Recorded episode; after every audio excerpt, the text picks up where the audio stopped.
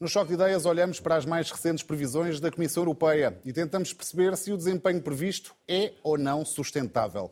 Bruxelas reviu em forte alta o crescimento de 1 para 2,4% este ano, mais do que espera o próprio governo. O déficit deve cair para apenas 0,1%. A inflação deverá baixar para 5,1%, um valor ainda assim muito elevado. As previsões melhores de Bruxelas para a economia portuguesa reforçam a confiança do governo no caminho seguido. Sinalizam uma expectativa de crescimento mais forte do que aquela que se antevia anteriormente e, portanto, significa que podemos manter a trajetória que temos mantido de reforçar aquilo que é o impacto da economia na vida dos portugueses. Bruxelas aponta para que a economia portuguesa avance 2,4% este ano mais do dobro do que previa em fevereiro. O valor revisto fica bem acima da projeção do governo, tal como no que toca ao saldo das contas públicas. A Comissão Europeia prevê um déficit de 0,1% este ano.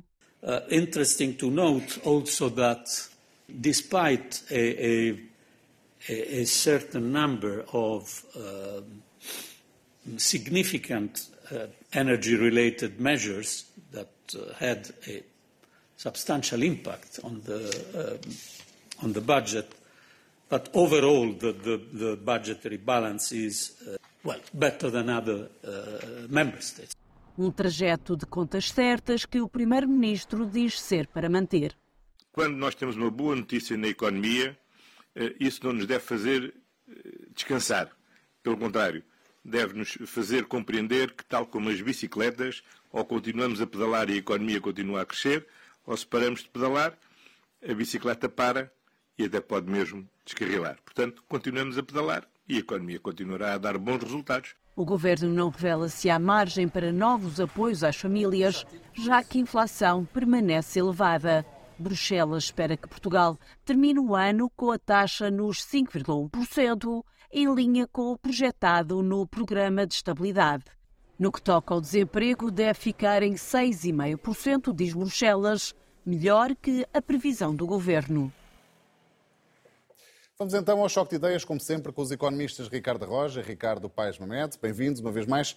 Ricardo Paes Mamed, primeiro o FMI, agora a Comissão Europeia a apontar para um crescimento este ano bem acima de 2%. São previsões surpreendentes ou nem por isso? Hum, eu acho que a maior surpresa é o facto das instituições internacionais preverem um crescimento superior ao governo, porque essa não tem sido uh, a prática. Tipicamente, o que tem acontecido nos últimos anos, uh, quase sempre, é que a Comissão Europeia, em particular, prevê sempre um crescimento económico que é inferior àquele que o governo prevê. Portanto, estou um bocadinho perplexo, não sei muito bem como ler isto. Não sei se a Comissão Europeia está excessivamente otimista ou se o governo uh, fez uma previsão cautelosa. Uh, eu acho que, pode, pode ser uh, um, um bocadinho das duas coisas. eu parece-me, francamente, que há condições para Portugal ter um crescimento este ano bastante maior do que aquilo que o governo previa, o que significa que o governo vai poder apresentar um brilharete no final do ano em relação a estas contas. Um, o que há aqui de eh, interessante uh, nestas, nestas previsões da Comissão Europeia tem a ver essencialmente com duas coisas. O que é diferente em relação ao que o Governo prevê. Um, eu diria que é uma boa notícia e outro, uma má notícia. Apesar do quadro geral ser uh, bom, porque há mais crescimento, há menos déficit, há uma balança comercial mais equilibrada, mas por trás disto há de facto boas notícias, mas também há uma notícia menos boa. A boa notícia é as exportações, porque a grande diferença entre as duas previsões uh, que justifica o, que a Comissão Europeia preveja mais crescimento do que o Governo é o facto de prever para 2023 mais uh, exportações do que o, o, Governo previa em abril, quando apresentou o Plano de Estabilidade. Este, este aumento das exportações que a Comissão Europeia está agora a prever já tem em conta aquilo que foi o primeiro semestre, que te, onde, trimestre obrigado, o primeiro trimestre onde o desempenho das exportações foi superior uhum. àquilo que se esperava. E há uma boa notícia por detrás desta boa notícia, que é, uh, há uma componente forte de turismo. De resto, por exemplo, os, os números do tráfego aéreo estão, uh, uh, estão neste momento já a valores acima do que se verificou antes da pandemia, portanto há claramente uma tendência do, do turismo para crescer muito mas também há um crescimento uh, de, das exportações de mercadorias, uh, que é maior no, nos casos do que noutros, não é uma coisa generalizada à economia portuguesa.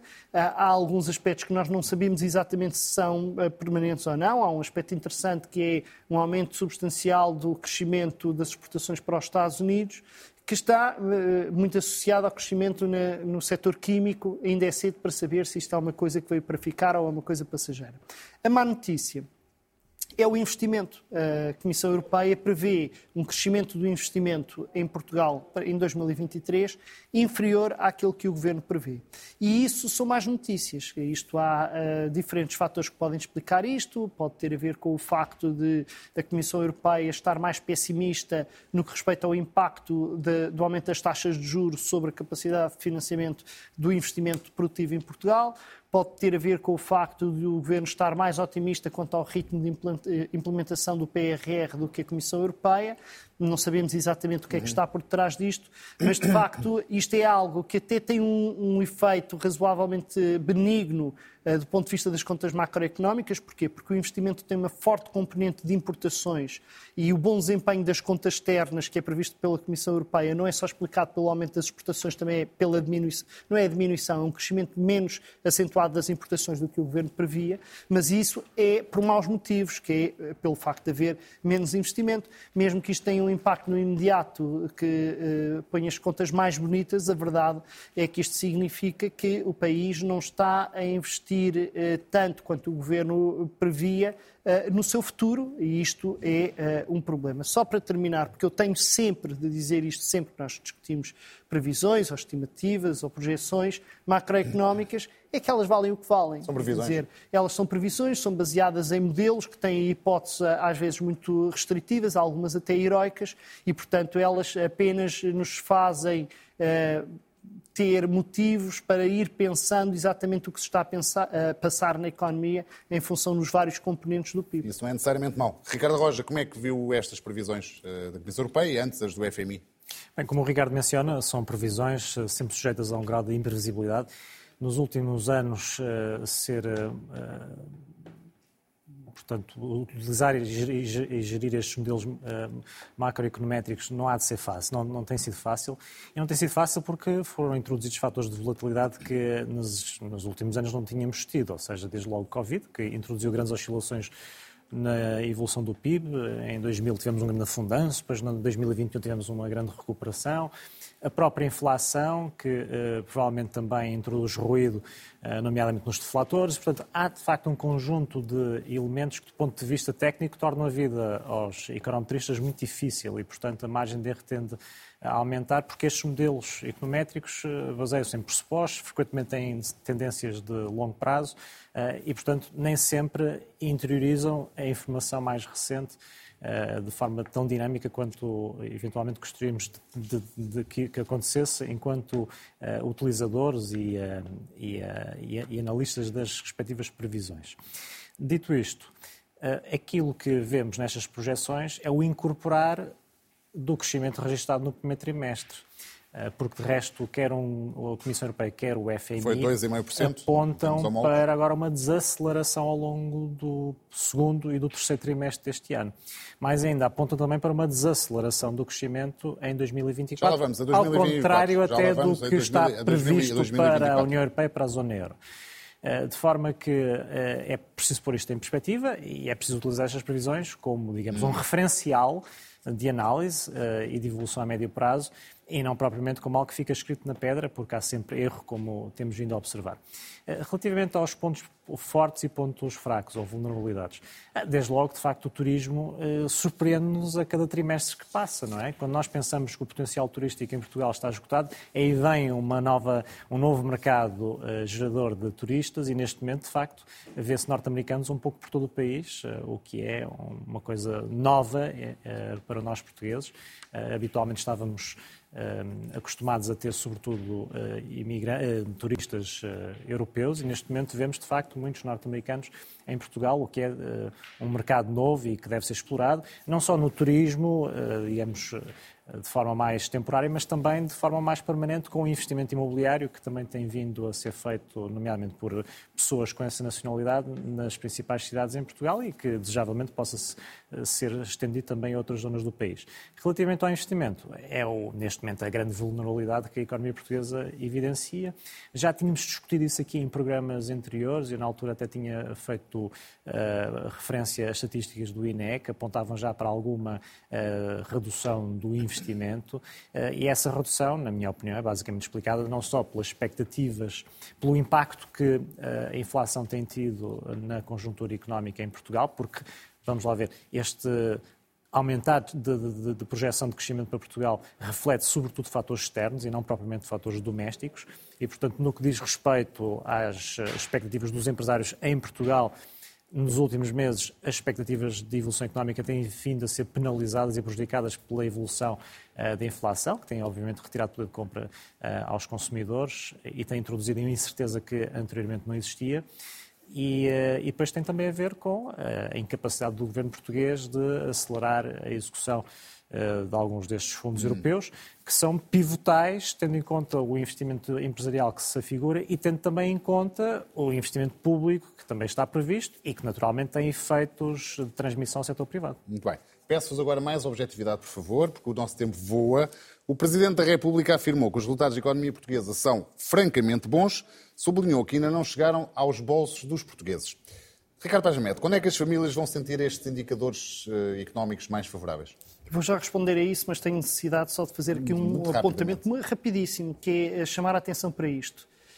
Uh, a recuperação que a economia portuguesa teve à boleia do turismo, e em particular do turismo americano, seria impossível se a, se a TAP tivesse ido à falência em 2020. E eu espero que todos aqueles que defenderam a falência da TAP percebam o desastre que isso teria sido para a recuperação da economia desde então. Dito Por isto... muito bem que tivesse corrido um cenário de insolvência e de falência da TAP, que dificilmente correria bem, porque o nível de litigância seria enorme, seria basicamente impossível, à luz da experiência internacional de casos de falência de companhias aéreas desta natureza, que eh, no espaço de tão pouco tempo houvesse capacidade de substituir a companhia de bandeira por outra, pelo mercado e, portanto, eu espero que as pessoas pensem nisso.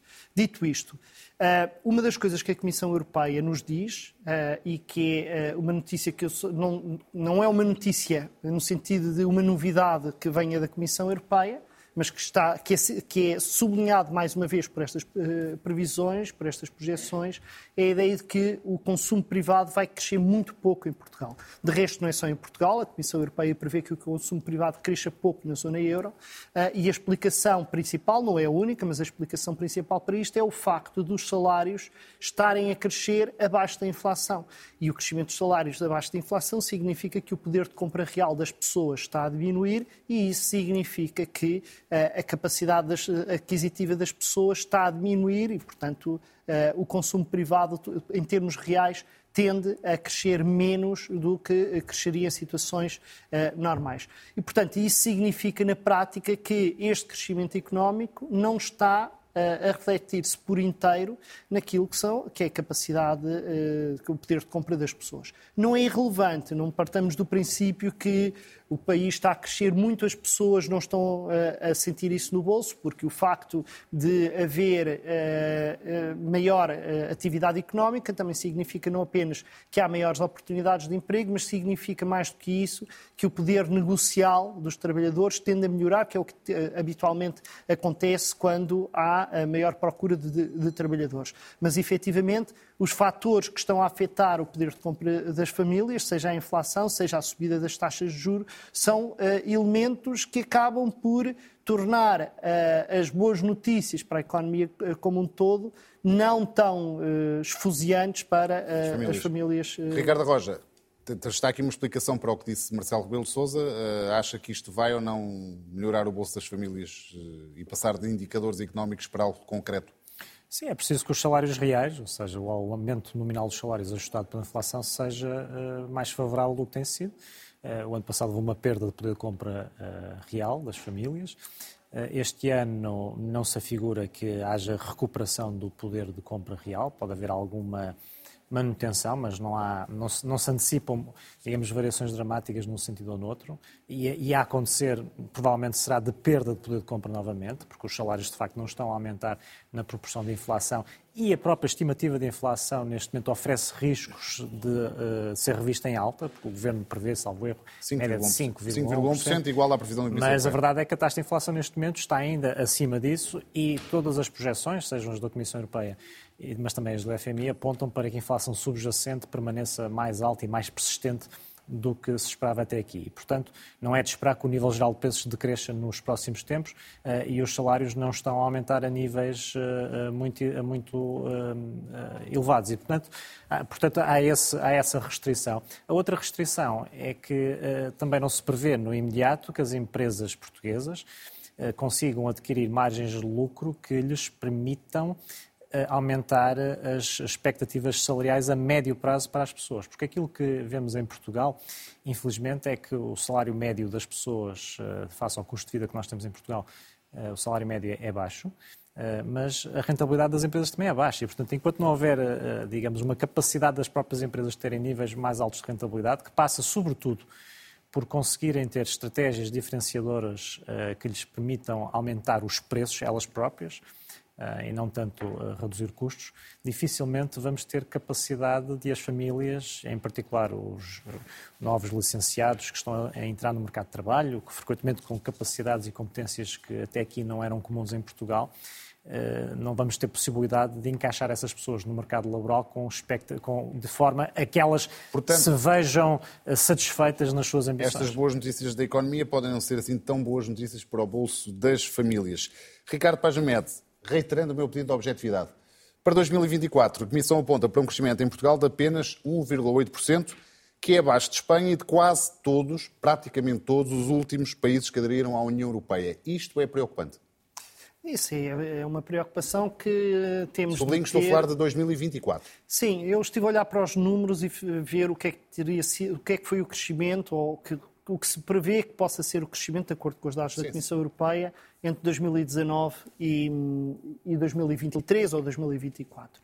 E o que acontece neste período é que eh, Portugal, se de 2022 para 2023 é o quarto país que mais cresce da União Europeia, quando olhamos para o período de 2019 a 2023, e 2024 não é muito diferente, é o 16º país, o 17º país que mais cresce.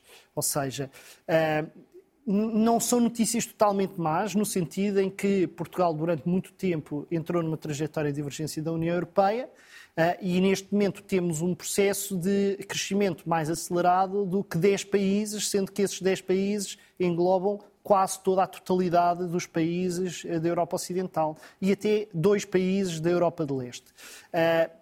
Este, o facto de estarmos a convergir com a média não, é, não são más notícias. Aqui há uns anos acontecia uma coisa que era Portugal convergia com a média, mas basicamente estava a convergir, estava a crescer mais do que a França, a Alemanha, a Espanha e a Itália. Isso eram países de grande dimensão, certo. Eh, mas na verdade estava a perder terreno para todos os outros. Eh, neste período 19, 23 ou 24, isso não está a acontecer. Eh, e, portanto, isso são boas notícias. Portugal cresce 5,7% entre, entre 19 e 23 e a União Europeia como um todo 4,1%. Portanto, é um, um, um processo de convergência que é relevante. Agora, eh, podemos dizer, se isto continuasse assim, nós íamos acabar na cauda da Europa. Já estamos bastante perto, na verdade. Temos, eh, somos o sexto país mais pobre em paridades de poder de compra, eh, per capita. Se fizermos em, em termos de capacidade aquisitiva, sem ter em conta os preços de cada país, somos o oitavo, não é muito diferente podíamos dizer, se estes países continuarem a crescer, a posição de Portugal vai ficar cada vez mais periférica é um risco, é um risco efetivamente. Agora, a forma como podemos sair desse, eh, podemos contornar esse risco e contrariar a tendência de estagnação relativa que tem acontecido, não é absoluta, já vimos, há uma convergência, mas há uma convergência que é lenta. Uh, e a forma como nós podemos fazê-lo uh, não é muito óbvia e isso é o problema. Claro que podemos já dizer que se baixarem os impostos isto resolve o problema todo, o problema é que não resolve Uh, e, e, mas para todos os efeitos é um problema que nós temos de continuar a olhar como um problema e não nos deixarmos encantar com o facto de num ano termos tido um crescimento muito, uh, uh, muito elevado, porque na verdade em parte, não totalmente como eu uh, mostrei, mas em parte teve também a ver com a quebra muito acentuada, particularmente acentuada, que a economia portuguesa teve em 2020. Ricardo Roja, mais objetividade do que teve o Ricardo Paz Medo. eu fui bastante objetivo, só falei em números. Ele tem falado bastante mais hoje do que eu. É verdade. Baixar os impostos permitiria aumentar os salários. Nós, em Portugal, temos, de acordo com os dados que a OCDE publicou recentemente, numa situação de um casal com dois filhos, temos a sexta carga fiscal sobre o trabalho mais elevada do conjunto da OCDE. Ora, um país que é dos mais pobres da OCDE não faz. Pagar do seu bolso não faz. E a saúde, mas isso já pagam. Isso já pagam. Tinha de pagar mais ainda. Pronto, mas já pagam. E, e infelizmente pagam então, cada vez mais. mais dívida pública. Pagam cada vez mais. E, portanto, Uh, uh, certamente ajudaria por aí. Uh, relativamente à convergência barra divergência, bem, nos últimos dois anos, Portugal teve uns anos em que cresceu um bocadinho mais que a média do, da União Europeia, mas numa perspectiva de médio e longo prazo, claramente estamos em divergência. E mais importante, estamos, como o Ricardo também mencionou, em divergência face a, a outros países mais pequenos, mais pobres, que têm vindo a crescer mais do que nós. E, portanto, aproximamos da cauda, não é? Da Europa. Uh, temos vindo a perder posições nesses rankings de PIB per capita em paridade de poder de compra, uh, sucessivamente, todos os anos, mesmo uh, quando parece que estamos a crescer mais que a média, porque de facto estamos a crescer mais que países pronto, que já estão muito mais à frente do que nós, mas estamos a crescer menos do que aqueles que estão atrás de nós e que têm vindo a ultrapassar-nos sucessivamente. E, portanto, enquanto Portugal não tiver uh, setores onde uh, a vantagem comparada face a outros países, nomeadamente esses que estão uh, atrás de nós e aproximarem-se de nós, não for mais saliente, dificilmente nós vamos encontrar aqui alavancas de crescimento. Neste momento, verdadeiramente, o único setor onde Portugal é extraordinariamente competitivo é no turismo. E, no entanto, e nós temos, temos feito aqui frequentemente, há sempre muita crítica sobre esta estratégia de apostar as fichas todas no turismo. A verdade é que é o setor que tem puxado pela economia, como ainda agora se, se, vê. Eh, um breve apontamento para dizer o seguinte: há um conjunto de propostas que o FMI fez neste último relatório que me parecem meritórias. Desde logo, a questão uh, da eficiência no setor público.